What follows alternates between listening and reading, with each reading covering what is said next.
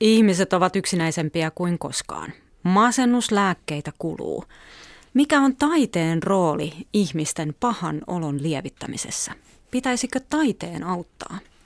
Tästä keskustellaan tämän päivän kulttuurikoktailissa. Minä olen Jenny Stammayer. Tervetuloa seuraan.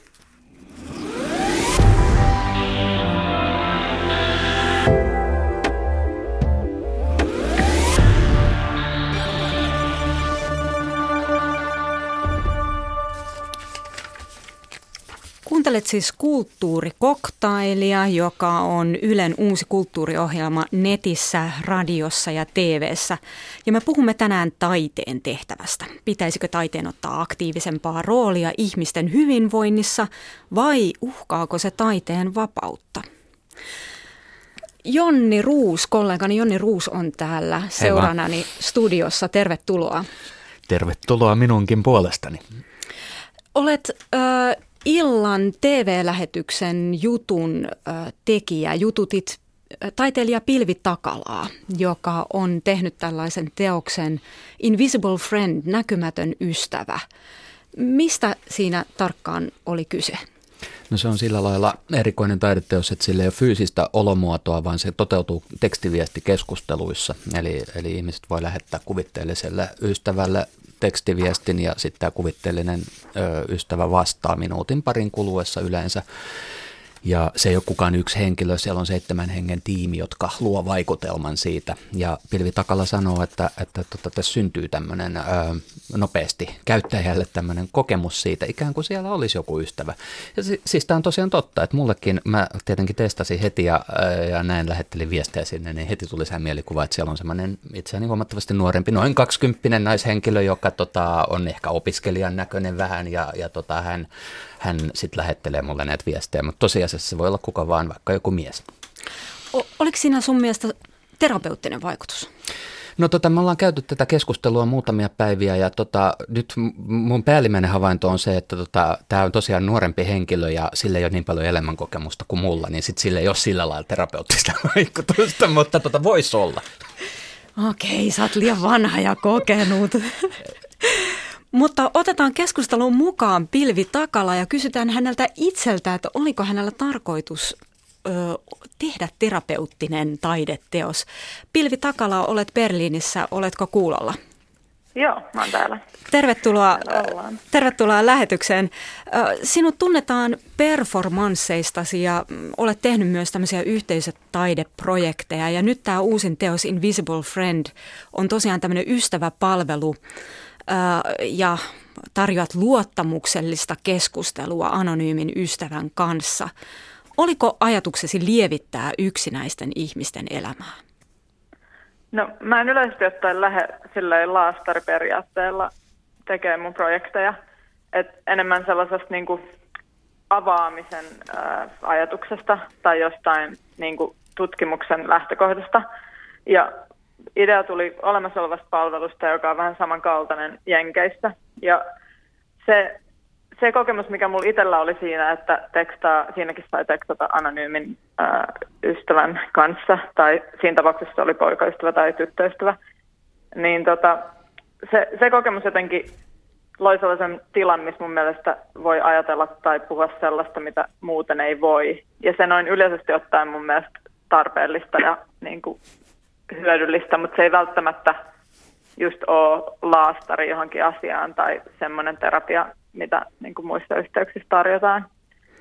Mutta tosiaan siis sen, niin kuin, sen palvelun innottamana tavallaan, että se kokemus kuitenkin oli niin voimakas, että mä ajattelin, että sillä, sillä on jotain, niin kuin, sen avulla voi tehdä jotain jotain myös ikään kuin terapeuttista, mutta et, et ajatellut mielessäsi yksinäisiä ihmisiä ja et ajatellut auttavasi? No toi auttamisen käsite on myös aika erikoinen, koska mä mun mielestä niin kuin mun taiteen tekemisessä osallistun yhteiskuntaan, mutta mä en, mä en niin kuin suoranaisesti etsi ongelmia, joita mä haluan korjata ja auttaa. Ja se auttaminen on jotenkin aina semmoista ylhäältä päin tulevaa ja niin kuin sellaista, että hei, mä tiedän paremmin, miten tämä pitäisi tehdä. Että se asenne mulle ei ole ollenkaan, mutta mä yritän niin kuin luoda jotain hyvää, että mä en niin kuin, ja hyvä voi olla jossain tapauksessa jonkun rakenteen tuhoaminen myös. Siis, että, niin kuin, että mulla on mm. niin kuin, semmoiset niin kuin, hyvät aikeet kaikki muita kanssa ihmisiä kohtaan noin yleisesti, mutta se ei välttämättä aina tarkoita sitä, että mä käyn auttamassa semmoista henkilöä, joka on avun tarpeessa. Ja jotkut tilanteet, missä ollaan avun tarpeessa, aika selkeitä, niin kuin, että ei ole ruokaa, joku voi antaa ruokaa. Siis että että semmoisia tilanteita aika paljon, missä selkeä auttaminen on niin kuin paras, paras teko. Mutta mä mun, mun taiteellisessa työskentelyssä yritän tehdä jotain muuta, mikä on ehkä enemmän niin kuin kyseenalaistamisen ja mukavuusalueen ulkopuolelle menemisen piirissä. Niin, se on tavallaan niin kuin yleisemmällä tasolla tämä homma, että sä et ole niin kuin tavallaan tämmöinen hyvinvoinnin vala, vapaapalokuntalainen, joka ryntää paikalle, kun tarvitsee vaihtaa vaikka vaipat tai näin, vaan että niin kuin niin. tavallaan se käy jollain yleisemmällä tasolla.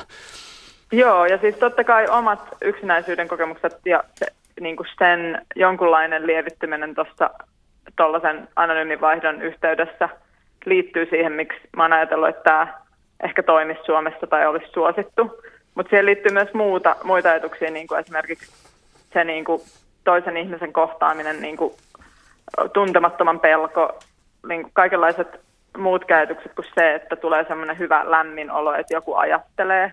Että et siinä on tavallaan just sen mukavuusalueen ylittäminen ehkä se tärkeä. Et, ja sitten mullahan tämän, tämä on siis näyttelyn yhteydessä tapahtuva teos, ja siellä näyttelyssä on myös esillä videoteos. Tämä on Helsinki Contemporarissa. Sinne kannattaa mennä, se on auki jouluasti. Siis kannattaa mennä, niin vaikka siellä ei ole mitään. siellä, siellä, on, siellä on video. Oh, no, niin, sorry, mä sanoin, että ei ole mitään. Totta kai siellä on jotain, kun siellä on video. niin, tota, niin sitten videosta ehkä saa myös vähän sellaista ajatusta. Se on niiden työntekijöiden keskusteluja, jotka on ollut siinä jenkkipalvelussa, josta mä oon niin tämän idean saanut töissä. Ja ne on just pohtinut niitä niin kuin välittämisen rajoja ja vastuun rajoja, mitä se tarkoittaa olla näkymätön ystävä jollekin. Et se toinen puoli tästä on myös mulle tosi mielenkiintoinen niin kuin tutkimuksen kohde, että miten, miten olla siellä toisella puolella, että on täysin niin kuin kokeilun omassa. Että totta kai niin kuin ymmärrän, että tämä varmasti tavallaan auttaa yksinäisyyteen, mutta mä en oikein tiedä, mikä on, niin kuin, mitä tarkoittaa yksinäisyyteen auttaminen. Et, et, et jos on sellainen kokemus, että on joku yhteys johonkin toiseen ihmiseen hetkittäin, niin se on, se on mun mielestä niin kuin arvokas ja hieno, ja sitä ehkä tässä palvelussa voi, voi tapahtua. Pilvi Takala, jos saisit saanut tilauksen tehdä työ, jossa on tarkoitus taiteen keinoin auttaa tai lievittää yksinäisten ihmisten elämää, niin miten saisit tällaiseen tilaukseen suhtautunut? Mä olisin varmaan kieltäytynyt siitä. Tota, ää, ja sitten toisaalta nyt, jos joku tulee mulle ehdottaa, että tämä, mun konsepti tavallaan siitä tehtäisiin joku hyvinvointiväline, niin en sitten nytten kieltäytyisi tietenkään, että mä en niin kuin mulla ei ole mitään tarvetta pitää tätä niin kuin itselläni. Että voin jakaa tämän idean, jos, sit, jos sit jotenkin tuntuu, että se voi toimia laajemminkin. Mutta mä en tolleen päin ehkä lähtisi, ää, lähtis työskentelemään, koska mä en, niin, mä, mulla ei ole ikinä sellaista päämäärää, mistä mä yritän saada jonkun tuloksen aikaan. Eli sulle vapaan taiteen, niin. Niin, mä tutkin ja koitan kyseenalaista ja miettiä, että mitä vaihtoehtoja, mitä olisi vaihtoehtona, että jos me uudelleen ajatellaan niin kuin jotain konseptia, mitä sitten. Ja siitä saavetaan johtopäätöksiä, mutta mä en itse halua tota, lähteä semmoiseen, missä mä niin kuin paikkaan tavallaan jotain tarvetta.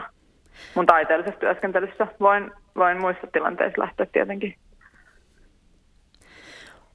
Kiitos Pilvi Takala.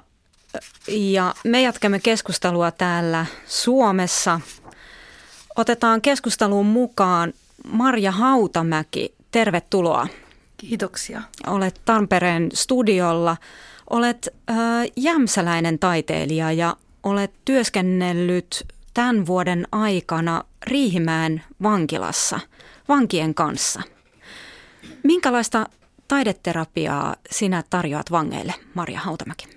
Joo, olen, mulla on semmoinen ihmisyyden palasia taideprojekti, ja se jatkuu nyt ihmisyyden eheytymisenä. Eli olen ollut toukokuun ajan Riihimäen vankilassa ja Hämeenlinnan vankilassa ja pitänyt taidetyöpajaa, ja jonka jälkeen olen kuljettanut sitten ö, vankilan taiteilijoiden työt ja omia töitä eri paikkakunnille Suomessa ja erilaisiin tapahtumiin sekä vankiloihin ja pystyttänyt näyttelyitä. Siellä näyttelyissä sitten on, sinne on päässyt, ajatuksena on ollut, että ihan tavalliset ihmiset, kaikki pääsee katsomaan, että on vienyt toreille, markkinoille, joka paikkaan. Ja koen kyllä, että tämä on ollut terapeuttista, tämä on ollut kyllä varmasti vaativaa, mutta tässä on ihan selkeä niin kuin terapeuttinen muoto, kun olen tehnyt vankiloista töitä ja minulla on itsellä hirveän suuri halu auttaa. Onko sulla siitä jotain konkreettisia esimerkkejä siis niin kuin tällaisesta avun mm, perille tulemisesta, auttamisesta? No on, on kyllä, että siellä oli monenlaisia tietysti henkilöitä ja kaikki oli minun mielestä aivan ihania omanlaisia persoonia ja omanlaisia taiteilijoita. Ja osalle oli hyvinkin haasteellista niin kuin lähteä tekemään jotakin. Että se toimintakyky ei ollut aina niin hyvä. Toisilla oli, oli helpompaa ja toisilla vaikeampaa. Ja sen huomasi, että kun vauhtiin pääsi, niin kyllähän siinä se vapautuminen tapahtui. Ja se oli iso asia, että jokainen pystyi tekemään maalauksen. Ja tässä ei ole todellakaan ollut tarkoitus se minkäänlainen niin kuin lopputulos, eikä, että on ihan semmoinen terapeuttinen sitä iloa ja sitä tekemisen kautta toimintakykyä ja nautintoa ja ihan kaikkia niitä, että niitä tunteita voi laittaa sinne tauluihin. Että se oli mun ainoa toivomus, että sinne tauluihin tulee tunteita. Ei tarvinnut olla esittävää työtä. Eli mitä hyvinvointia taide voi ihan konkreettisesti ihmisille tarjota, joilla on vaikeuksia? Taide on itsessään terapeutti. Että kyllähän se tuo sitä toiminnallisuutta. Ajatukset voi mennä huonoista asioista poiskin ja sinne voi oikeasti niitä traumoja ihan suoraan maalatakin tauluun.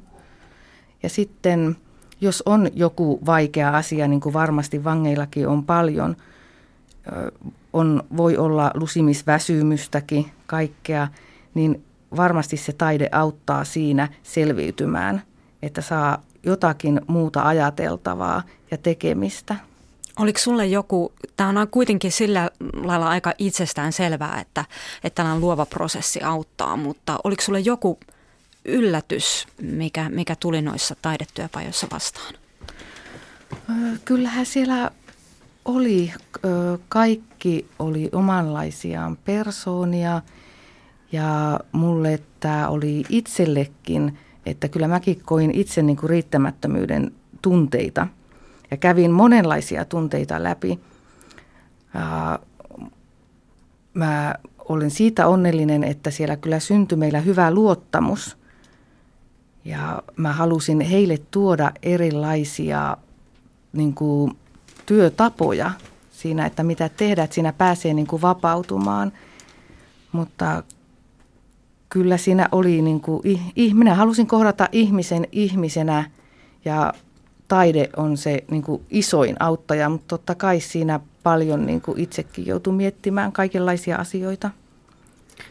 No, nyt yhtenä asiana, mitä me tässä tänään aiotaan myös pohtia, on sitä niin kuin vapaan taiteen suhteetta, suhdetta soveltavaan taiteeseen. Jos ymmärsin oikein, mitä kerroit tuossa noin, niin tämän tavallaan taiteen menetelmien soveltamista sellaiseen niin kuin soveltavaa käyttöä. Ja sitten mulle tulee vähän humoristisesti mieleen, että onko se hassua puhua vapaasta taiteesta, jos puhutaan vankien kanssa. ja vähän eivät ole ihan vapaita sillä hetkellä, kun he siellä ovat. Eli tuota, mitä ajattelet tästä vapaan taiteen kysymyksestä? Onko soveltava taide jollain lailla uhka taiteen vapaudelle vai tuota, pitääkö kaikkien te- voida tehdä taidetta soveltaen, jos siltä tuntuu? Taide kuuluu kaikille ihmisille – aivan kaikille. Ja totta kai sitä pitää tehdä, jos siltä tuntuu. Ja minun mielestäni sitä pitäisi enemmän tuoda vankiloihin ja kaikkiin laitoksiin ja toivon, että se muuttuukin semmoiseen suuntaukseen, koska uskon, että taide pystyy auttamaan paremmin kuin monet lääkkeet. Ja se, että he ovat siellä vankeudessa – niin mä itse niin ajattelin sitä niin, että totta kai suurin osa varmaan, jos ei jopa kaikki, odottaa sitä vapaaksi pääsemistä. Ja se tuntuu niin kuin aina, että ihanaa, minä pääsen niin kuin vapaaksi ja miettivät varmasti sitä päivää. Mutta sitä minä pohdin, että onko se vapaus myös omalla laillaan vankila joillekin ihmisille. Että ihminenhän voi olla omalla tavallaan myös vapaa, vaikka on vankeudessa. Ja varmasti tämä taide auttaa siinä. Kiitos Maria Hautamäki. Palataan näihin teemoihin vielä kohta syvemmin, mutta otetaan keskusteluun mukaan Meiju Niskala. Moi. Tervetuloa. Olet yhteisötaiteilija ja olet, tai sanotaan, että vaikka näen, että sinut muistetaan aika hyvin siitä, että vuonna 2011 olit Turun kulttuuripääkaupunkivuoden taiteilija ja olet siitä lähtien niin kuin aika isosti järjestänyt erilaisia taidetempauksia ja kirjoittanut myös kirjoja ja, ja pyrit herättelemään ihmisiä tajuamaan omat sosiaaliset normit ja rikkomaan näitä sääntöjä. Minkälaisia terapeuttisia motiiveja sinulla on yhteisötaiteilijana? Olen minkäännäköistä terapeuttista motiivia. Mun, mun motiivit on, musta äsken oikein hyvin tota, noin, pilvikuvaili omaa näkökulmaansa tekemiseen ja on samoilla linjoilla omasta kohtaa, että mulle, mulle se on enemmän niin kuin tutkimusta. Ja se, jos, se, niin kuin, jos terapeuttinen motiivi on niin kuin muoto tai terapia on muoto, niin musta, mua kiinnostaa enemmän ihmiset tai, tai se sisältö, mikä siellä on se aihepiiri. Mutta sä oot varmaan kuitenkin myös niin kuin nähnyt erilaisia tuloksia, eli, eli luulet sä, että sä pystyt, millä tavalla sä autat ihmisiä? Tuo on kauhean vaikea sanoa, koska musta ne mittarit on hirveän hankalia. Mä ei oikeastaan edes kiinnosta, niin kuin, mä itse koen niin, että mua ei kiinnosta kuulla niistä tai, tai tietää niistä, koska, tota, ähm, koska miten mä voisin onko aina sanoja edes kuvailemaan sitä, mitä ihminen voi kokea? Jos me laitetaan sanat pelkästään mittareiksi, niin onko se mittari silloin tarpeeksi hyvä? Nyt mä yritän sanoa sitä, että, että, että totta kai on niin kuin, äm, mua koskettaa se, että esimerkiksi tuossa pari viikkoa sitten yksi ihminen tuntemattomasti tuli kertomaan yhdestä Turun teoksesta, hyvin spontaanisti ihminen, jota ei tuntenut. Totta kai se koskettaa ja siitä tulee se olo, että, että on onnistunut – keskustelemaan maailman kanssa ja ollut dialogissa ja saanut ihmiset kohtaamaan itsensä ja ympäristönsä ja toisen ihmisen. Että jostain syystä sillä hetkellä se sovitus on ollut tosi hyvä, ainakin tälle ihmiselle. Totta kai se kiinnostaa ja se tuntuu tärkeältä ja vahvistaa sitä, mitä tekee tai miten toimii. No kuitenkin siis sä toteutat esimerkiksi tällä hetkellä parhaillaan Suomen kulttuurirahaston ja Mannerheimin lastensuojeluliiton ja SPRn yhteistä ö, projektia Leikki 2.0. Ja siinä ihan valtakunnallisesti erilaisia ryhmiä kehoitetaan ottamaan erilaisia tehtäviä vastaan ja he toteuttavat sitten näitä sinun ohjaamiesi taideprojekteja. Mutta onko tämä hyvinvointitaidetta?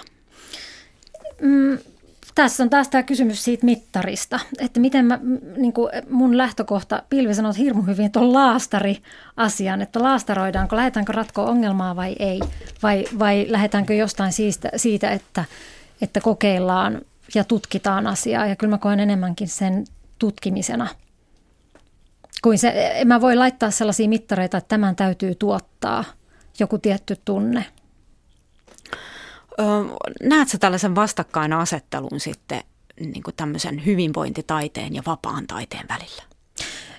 Mitä sä ajattelet no, siitä? No, enem, mua siis kiinnostaa, että, että mistä ne kysymykset nousee. Ja mua kiinnostaa myös se, että, että puhutaanko me taiteen ohjausmekanismeista tai kun ollaan huolissaan siitä, että, että vapaa taide katoaa, jos, jos tota apurahoja suunnataan niin kuin tietyille, tiettyjen arvojen tai asioiden kanssa toimimiselle tai muotojen kanssa toimimiselle, niin, niin mä jotenkin katsoisin tätä 20 vuoden päästä tätä keskustelua taaksepäin ja katsoisin, että oliko sitä, oliko siitä merkittävää olla huolissaan tai että, että saako taiteen rahoituskenttä myös ohjata ihmisiä omalta osaltaan pohtimaan arvoja.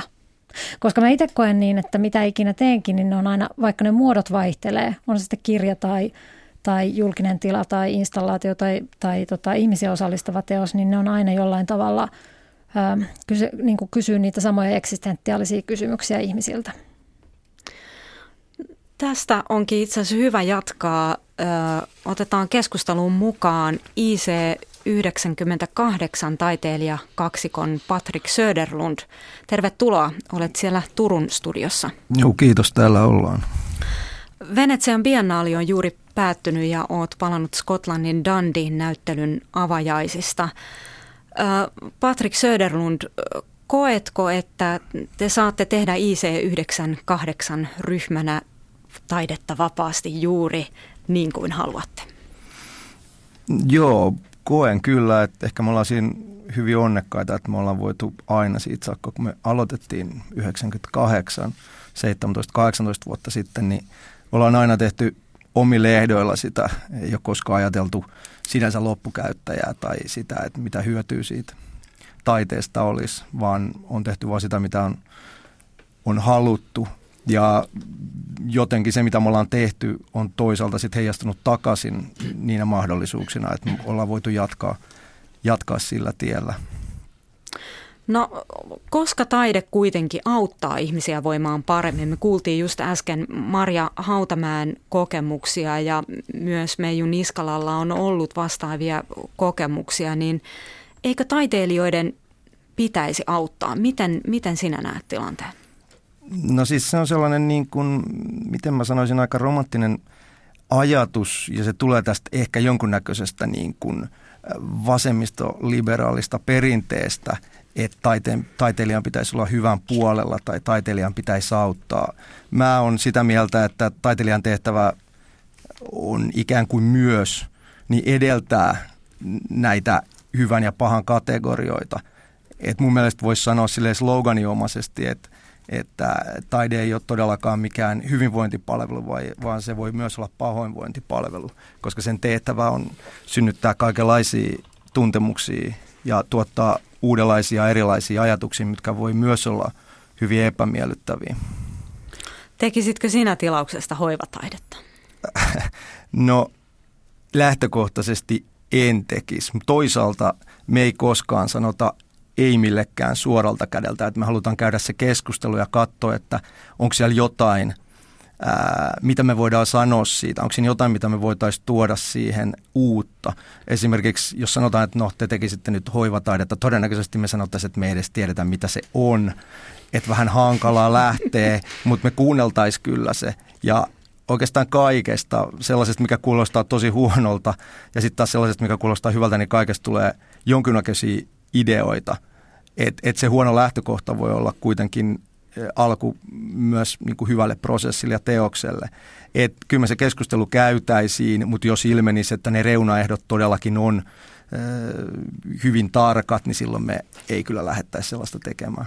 No toi sun naurahdus kertoi siitä, että, että hoivataiteella on siis, sillä on huono maine. Miksi No siis mä en oikeastaan tiedä, niin kuin mä sanoin, niin mä en tiedä mitä on hoivataide. Se on mun mielestä vähän hämmentävä käsitys. Siis mä ajattelen kuitenkin niin, että, että äh, mitä enemmän erilaista ilmaisua, tai sanotaan, että mitä erilaista tässä tapauksessa, mitä enemmän erilaista taidetta on, mitä enemmän diversiteettiä sen ilmaisukentällä, niin sen parempi. Että ei mulla ole mitään hoivataidetta vastaan, en mä lähtisi niin kuin sanomaan siitä sinänsä mitään pahaa, se vaan tuntuu mulle hyvin vieraalta, koska me itse tullaan niin sellaisesta taiteen absoluuttista vapautta korostavasta näkökulmasta, että se tuntuu vieraalta. No nyt jos ajattelee esimerkiksi IC98 teoksia, niin, niin tota, neissähän on sellaisia aika melankolisia, lohduttomia maisemia ja mulla on sehän käsitys, että ne saattaa itse asiassa, jos nyt ajattelisi niitä pelkästään hoivataiteena, niin ne saattaisi jopa toimia sillä lailla niin kuin terapeuttisessa mielessä niin, että tota, ihminen, joka näkee vaikka, jos joku kärsii vaikka masennuksesta tai, näin, tai melankoliasta, ylimpalttisesta melankoliasta, niin hän, hän saattaa tota, kokea sen voimauttavana, että hän näkee sen jossain kuvattuna. Sillä lailla mm. olin ymmärtävinä, niin myös sitten tuon kun sanoit, että tarvitaan myös pahoinvointitaidetta, että, että eihän se välttämättä tarkoita sitä, että, että niin kuin, ö, hyvää tekisi vain sellainen, että, että tuota, me nyt tehtäisiin kilttiä piristystaidetta kaikille.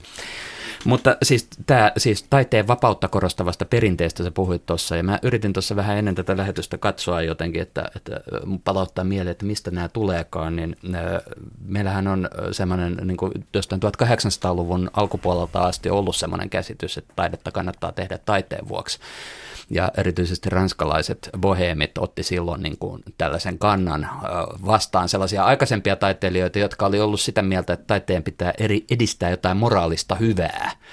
Ja, ja tota, he oli nyt sitten 1800-luvun alkupuolella sitä mieltä, että, tota, että taidetta pitää voida tehdä ihan sen itsensä vuoksi. Ja tämähän tavallaan kantautunut sitten meidän päiviin asti sillä lailla, että meillä on tämmöinen perustuslakikin, perustuslain 16 luku ja kolmas pykälä, jossa turvataan tieteelle, taiteelle ja ylimmälle opetukselle vapaus. Ja nyt kun me ollaan tässä, me ollaan nähty, nähty sitten, että tota, tätä valtiovalta on koettanut haastaa muun muassa tätä tieteen vapautta ää, ja sitten ehkä myös jollain lailla taiteen vapautta sillä lailla, että nyt pyritään tukemaan erityisesti sellaisia hankkeita, jotka ovat hyvinvointitaidetta tai joilla on yhteiskunnallisia vaikutuksia, niin ää, onko se mielestäsi, Patrick Söderlund, onko se mielestäsi sitä, että me ollaan menossa kohti sosialistista realismia ja valtion tukemaa taidetta, ja vai, vai, vai onko se niin kuin hyväksyttävissä olevaa kehitystä? No mä en pidä sitä hyväksyttävissä olevana kehityksenä, koska se tarkoittaa, että, että taiteelle pakotetaan ikään kuin mm, instrumentaalinen käyttöarvo. Siltä valuta, vaaditaan tämän niin kuin talouspuheen – logiikan mukaisesti vastekkeellisuutta ja hyötyä.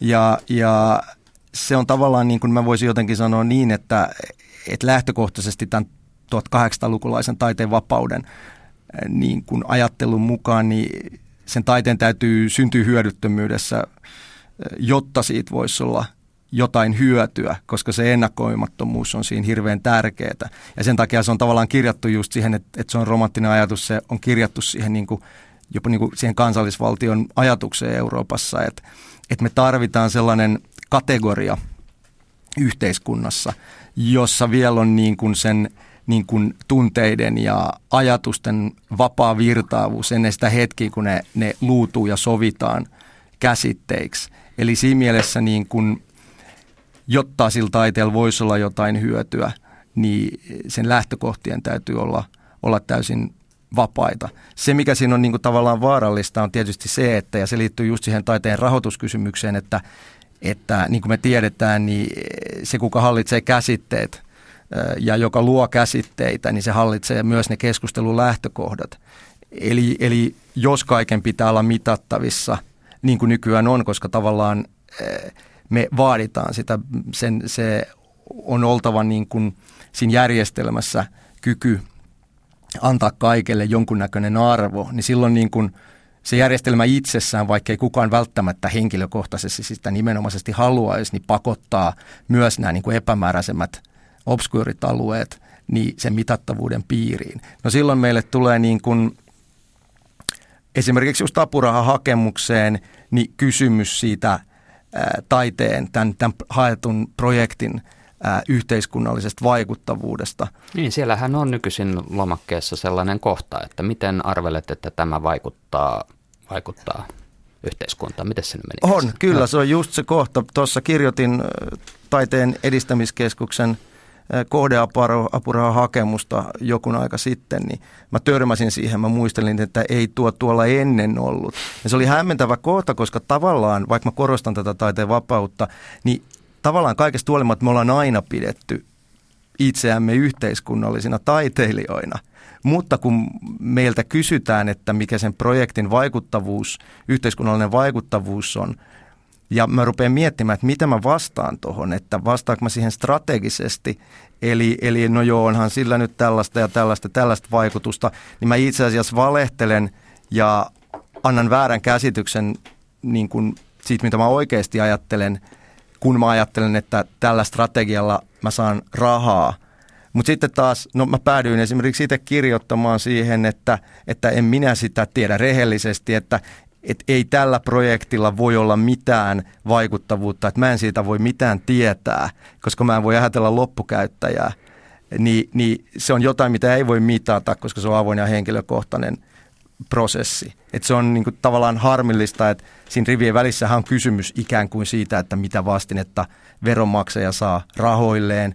Ja se, mikä siinä on niin kuin ehkä harmillista, että se on osa sitä niin nykyaikaista talouskeskeistä puhetta, joka palautuu semmoiseen ajatuksen siitä, että me eletään jonkunnäköisessä elojäämisen yhteiskunnassa, jossa ainoastaan nämä vanhat marksilaiset käsitteet, niin kuin vaatteet, ruoka, suoja, on jotenkin niin kuin oleellisia, ikään kuin meillä ei olisi enää varaa mihinkään muuhun, ja kaikki pitäisi niin kuin palauttaa tähän ajatteluun. Et niin kuin sä sanoit tuosta niin kuin sosiaalisesta realismista, niin tavallaan ei tämä tilanne, jos se menisi tällaiseksi, miten mä sanoisin, markkinafundamentalismiksi, niin eihän se tilanne eroa mitenkään taiteilijan näkökulmasta Neuvostoliiton taiteesta.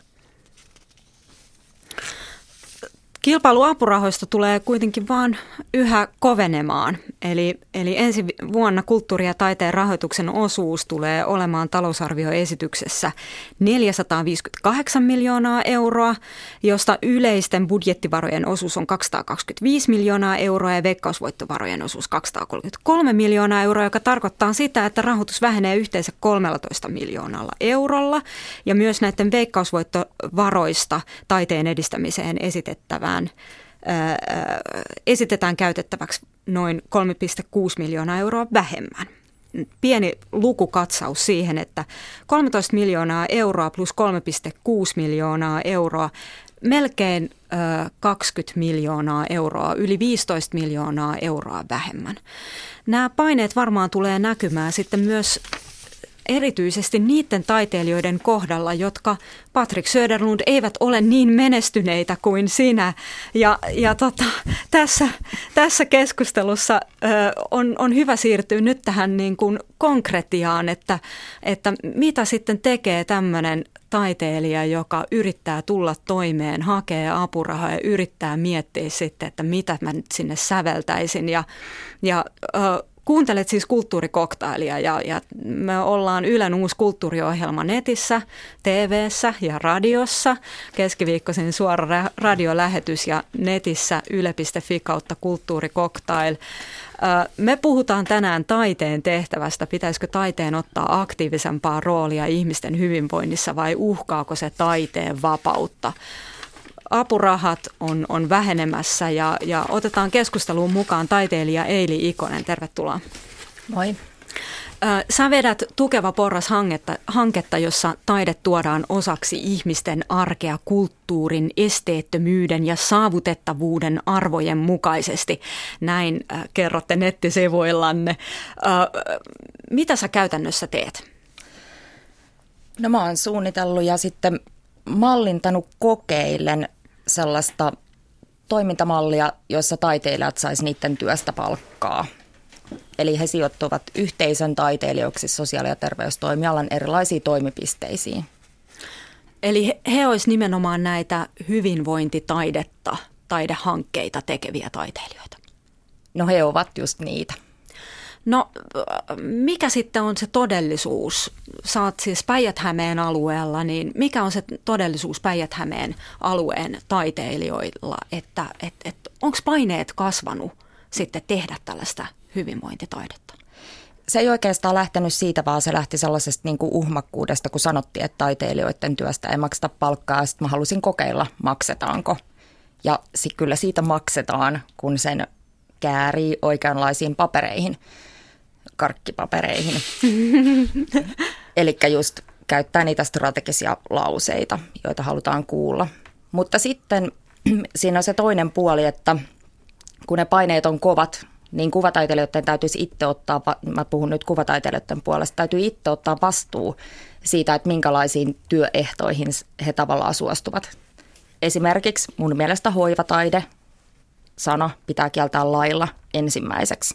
Okay. Taiteilijat ei hoivaa. Taiteilijat tekee taidetta, ainakin meidän hankkeessa. Ja tässä, kun mä kuuntelin tätä keskustelua, niin mulla tuli sellainen olo, että tavallaan meidän yhteisön taiteilijat on jonkinlaisen jättiläismäisen taiteellisen prosessin kohteena itse, kun he menevät sinne hoitolaitoksiin ja muihin sosiaali- ja terveystoimialan toimipisteisiin työskentelemään – Niin kuin milleen? Mm, sillä tavalla, että kun he ovat tietyissä sellaisissa niin kuin raameissa toimivat siellä ja he eivät voi itse olla se, joka provosoi kohderyhmää tai aiheuttaa siellä sellaisia mm, aggressiivisia tai semmoisia niin kuin liian vahvoja reaktioita, koska siellä ihmiset on koko ajan erilaisten prosessien kohteena. Ja sitä, se taide on siellä semmoinen niin vapaa tila olla joidenkin semmoisten arvoasetelmien mm. Ulottumattomissa. Niin tota, sitten se taiteilija tavallaan itse joutuu sellaiseen tilanteeseen, missä se on sen oman taiteen tekemisensä kanssa se täydellisessä epävarmuustekijöissä, että miten mä sopeudun tähän, miten mä muotoilen tämän oman tekemisen, miten mä muotoilen mun ajatukseni ja miten mä pystyn säilyttämään tämän mun taiteilijuuden tällaisessa yhtäkisessä uudessa tilanteessa. Marja Hautamäki, kuulostaako tutulta? Olet tehnyt vankien kanssa siis työtä. No kyllä, mä lähdin semmoisesta lähtökohdasta itse ihan intuitiivisesti ja täysin omasta niin kuin ajatuksesta ja tahdosta, että on ollut niin kuin voimakas tahtotila. Ja mä koen, niin kuin, mä olen itse tästä silloin myös vastuussa, niin mä en voi sitä muuten sanoa, kun tämä on ihan täysin kumminkin niin kuin se, mitä mä haluan tehdä. Mitä se antaa sinulle itsellesi, että et, et, et saat sä siitä niin kuin omaan taiteeseesi jotain? Saan omaan taiteeseen, mutta kun tämä koko projekti on mun mielestä taidetta, ja se, mikä on kanssa ollut mielenkiintoista, mitä mä en ole ottanut itse niin kuin tietenkään tässä huomioon, että kun mä vein tavallisten ihmisten esille vankilataidetta ja vankilassa siis taiteilijoiden tekemää taidetta heidän. Ja sitten omiakin, ja ne omat mun työt on myös rankkoja, ei ne ole niitä kauniita positiivisia töitä. Niin se on ollut mielenkiintoista itsellekin nähdä, että miten ihmiset reagoi – ja mitä se heille antaa. Ja tavallaan myös silloin vangit ovat auttaneet ulkopuolisia ihmisiä, koska minulle on tultu paljon kertomaan omia kokemuksia. Yksi ihminen jopa alkoi itkemään kiertueella. Hän kertoi oman lapsensa niin päihdeongelmaa kamppailusta. On, on kuullut just masennuksesta ja kaikesta, niin sillä lailla tämä on niin kuin hyvin mielenkiintoinen – tämä on niin kokonaisvaltainen erilainen projekti. Meiju Niskala, onko sinulla yhteisötaiteilijana samanlaisia kokemuksia? Äh, mulla on ihmisenä sellaisia kokemuksia, että tota, tämä liittyy suoraan tähän tämä Eilin puhumiseen siitä, että miten taiteilijat toimii jossain laitoksissa. Mun äiti sairastui aikoinaan melko nuorena etuaivolohkorappeumaan ja sen takia vietti elämänsä viimeiset viisi vuotta hoitolaitoksessa. Ja tämän viiden vuoden aikana mä olin keskimäärin yhden viikon kuukaudesta siellä, joten mä myös opin tuntemaan tosi hyvin sekä laitosbyrokratian ja kanssaasujat ja koko sen kulttuurin. Ja se mitä minä koen siellä oli se, että mun ei kannattaisi tehdä, olla, siis tehdä taiteellista projektia sinne tai olla tavallaan niin kuin, tehdä taiteellista työtäni siellä. Se mikä oli paljon antosampaa ja merkittävämpää oli se, että minä minä olen siellä yhteisössä kanssaolijana, mulla on taiteilijatausta, jolla yleensä se voi tarkoittaa sitä, että mä kiinnitän erilaisiin asioihin huomiota tai mä saatan ratkoa tilanteita jollain toisella tavalla. Mulla on ollut niiden ihmisten kanssa tosi hyvä olla ja myös saattohoitoprosessi oli niin kuin loppuvaiheessa hyvin erilainen äitilläni kuin, kuin monella muulla ihmisellä. Ja mä näin, mä koen ensisijaisesti, että mä oon ollut siellä ihmisenä, mutta koska mulla on taiteilijatausta, niin se on tuonut niille ihmisille, hoitajille, äitille, niin myös monelle muulla hyvin toisenlaista todellisuutta. Suomen kulttuurirahasto jakoi tämän vuoden alussa ensi kertaa merkittävän hyvinvointitaiteeseen korvamerkityn summan, yli 600 000 euroa. Ja äh, siis ilmeisesti sinne oli tullut 400 hakemusta ja 34 meni sitten lopulta läpi. Ja ähm, nyt voisi ajatella, että, että kun oli puhetta tästä, että, että myös niin Taiken apurahahakemuksiin on, on tullut tämmöinen yhteiskunnallisen merkittävyyden äh, ehto tai ainakin perustelukohta, niin, niin yhä enemmän tulee sitten paineita tehdä tätä hyvinvointitaidetta. Onko tämä tulevaisuudessa nyt sitten tulevaisuuden taiteilijoille se tie, että ollaan vankiloissa, ollaan hoitolaitoksissa? Ei liikonen. Mä uskon, että tulevaisuuden taiteilijalla on mahdollisuus vapaammin itse päättää, missä hän tekee taidetta, minkälaisissa konteksteissa. Tällä hetkellähän se on, kärsii vähän sellaisesta uskottavuusvajeesta se, että sä menet sosiaalisiin ympyröihin tekemään sitä taidetta, että se olisi jollain tavalla vähempi arvosta tai ei niin vapaata. Ja onko siinä itse asiassa sitten, onko siinä semmoista tilannetta, että jos ihminen haluaisi vaikka oikeasti lähinnä vain tehdä niitä omia juttujaan, mutta koska rahat ovat loppu ja sitten tulee semmoinen kuulee, että nyt olisi tämmöinen tilaisuus päästä tämmöiseen hankkeeseen, jossa olisi vähän rahoitustakin, mutta sitten siinä olisi tämä hoitopuoli niin kuin mukana jotenkin. Niin, että kuinka paljon, jos ajattelet esimerkiksi itse niitä taiteilijoita, joita sä tunnet, niin, niin tota, kuinka usein tämmöinen tilanne tulee vastaan? Siellä on kokeilijoita, siis totta kai siellä on kokeilijoita, mutta meidän mallissa on just se ajatus, että ihminen menee jonnekin, silloin taiteilijatausta, se menee sinne tekemään omaa taidetta ja se menee sinne kokeilemaan sitä, miten hän yhteisöllistäisi sitä omaa taiteellista mm. työtään. Et meillä, on, meillä on aika pitkälle se sillä tuettua se, että se taiteilija-identiteetti säästyisi tai sitä suojeltaisi siellä. Ja me autetaan sitten kommunikoimaan siinä sitä hoitohenkilökuntaa, että mitä siinä taiteellisessa prosessissa tapahtuu. Se välttämättä se taiteellinen lopputulos ei edes synny siellä, mutta se taiteilija niin kuin imuroi sieltä tietynlaista aineistoa itseensä ja sitten se, se itse varsinainen teos saattaa syntyä vasta sen jälkeen. Että se on tavallaan sellaista prosessikeskeistä. Siellä ollaan siis kuukausipalkalla töissä – Kuuntelet kulttuurikoktailia ja me ollaan Ylen uusi kulttuuriohjelma netissä ja Maalla, radiossa ja, ja ilmassa. TVssä. me ollaan todella niin monessa eri, eri äh, mediassa mukana, että meinaa mennä sekaisin. Me puhutaan kuitenkin tänään taiteen tehtävästä. Pitäisikö taiteen ottaa aktiivisempaa roolia ihmisten hyvinvoinnissa vai uhkaako se taiteen vapautta? Ja nyt on täällä tullut niin kuin mainittua piristystaide ja, ja tämä taiteen vapauden uhka että, että sen myötä taiteesta tulee vaan tällaista kilttiä ja hampaatonta hoivataidetta – jota ei siis saa sanoa. Anteeksi, ei liikonen. Mutta Patrick Söderlund, mä halusin sulta vielä kysyä vähän esimerkkejä tästä, että, että tota, millä tavalla se sun mielestä näkyy vielä tämä, tämä paine ja tämä arvo, arvomuutos, mikä on, on taidepolitiikassa siis sun mielestä selvästi tapahtumassa? No mä en seuraa siis taidepolitiikkaa tai, tai näitä prosesseja kovin läheisesti, että ihan niin kuin ainoastaan omakohtaisesti, että, että mihin törmää. Että mä en ole hirveästi siihen törmännyt, vaikka mä olen niin kuin tietoinen siitä. Että siinä on oikeastaan se, että mitä tuossa tuli mainittuukin, että se mikä siinä on huolestuttavaa on just se strateginen ajattelu, että, että jos esimerkiksi teet kaksi apurahahakemusta – joista toinen on ikään kuin se, mihin sä oikeasti uskot, että sä haluat tehdä sitä, mutta toinen sitten taas on ikään kuin jotenkin sosiaalisesti niin kuin perustellumpi, ja sä saat rahaa siihen perustellumpaan, niin sehän tarkoittaa semmoista tiettyä vesittymistä, että että kukaan ei enää tekisi, tekisi sitä, minkä ne ihan oikeasti haluaa tehdä. Eli että me luotettaisiin siihen, että, että taiteilijalla on se ajatus, että jos se oikeasti haluaa tehdä jonkun projektin, niin se ehkä myös sitten resonoisi resonoisi laajemmin, koska siinä on tietty semmoinen niin kuin intohimo tai, tai vakaumus, että just tämä haluan tehdä, vaan se muuttuu sellaiseksi niin kuin, niin kuin vähän sinne päin jutuksi, että, että no okei, tehdään sitten tämä, koska mä sain tähän rahaa. Siinä on toisaalta sellainen juttu, en tiedä pitäisikö tätä sanoa, mutta siihen on aina keino säilyttää taiteellinen vapautensa ja se on se, että menee töihin. Et, et, se kyllä... oli hyvä, että sanoit sen. Mä oon samaa mieltä.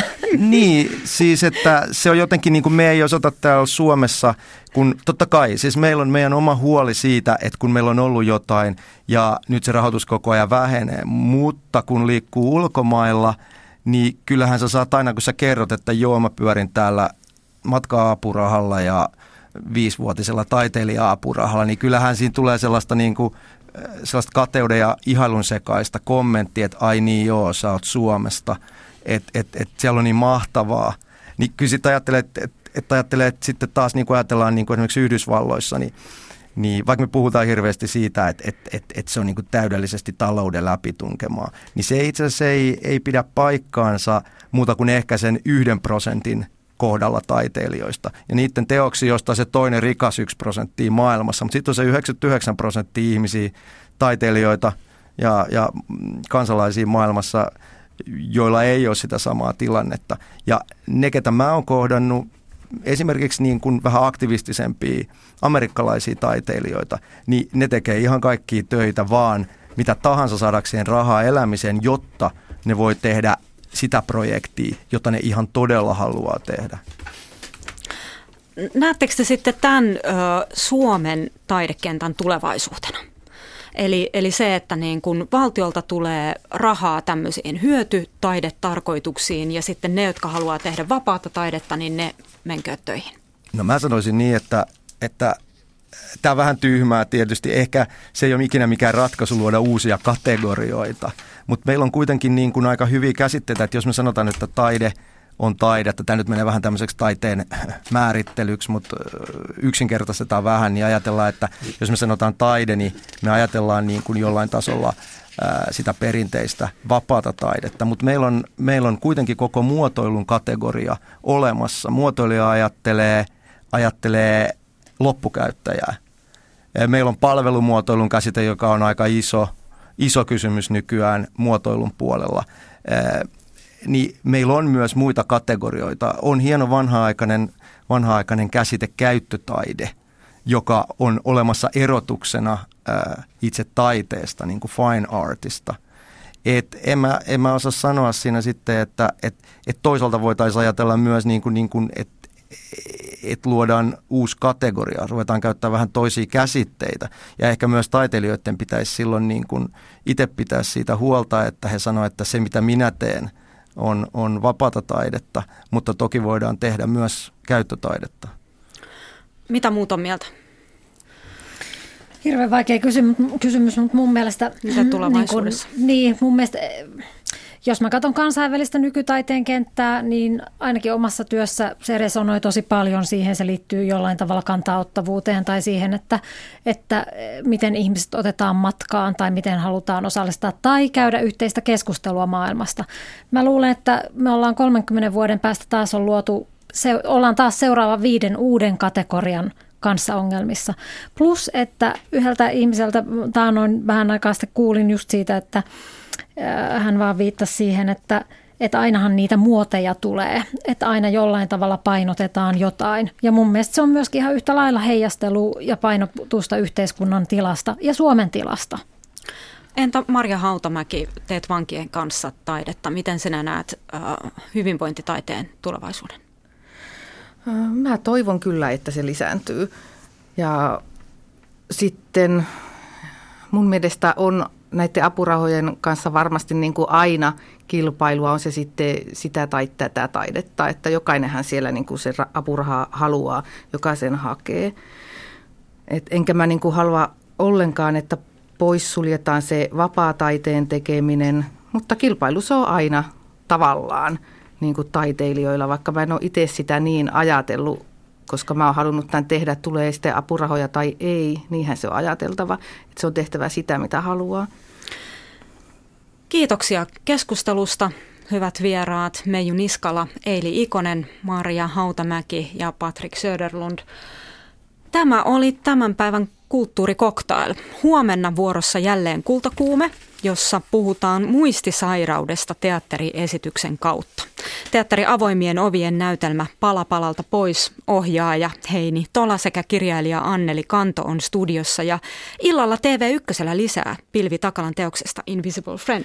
Puhumattakaan siitä itsenäisyyspäivän uusinta lähetyksestä, jolloin voitte katsoa kulttuurikoktailin matkan Talsinki Hellinnaan kaksoiskaupunkiin, äh, jonka yhdistää Rautatietunneli.